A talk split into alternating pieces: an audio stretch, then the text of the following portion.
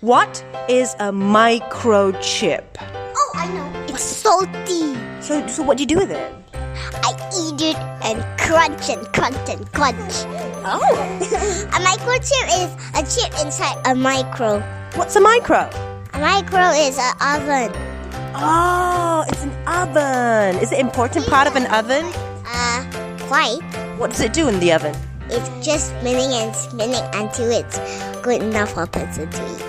A chip that is inside a microphone. Then when you talk, it will pop up into your mouth.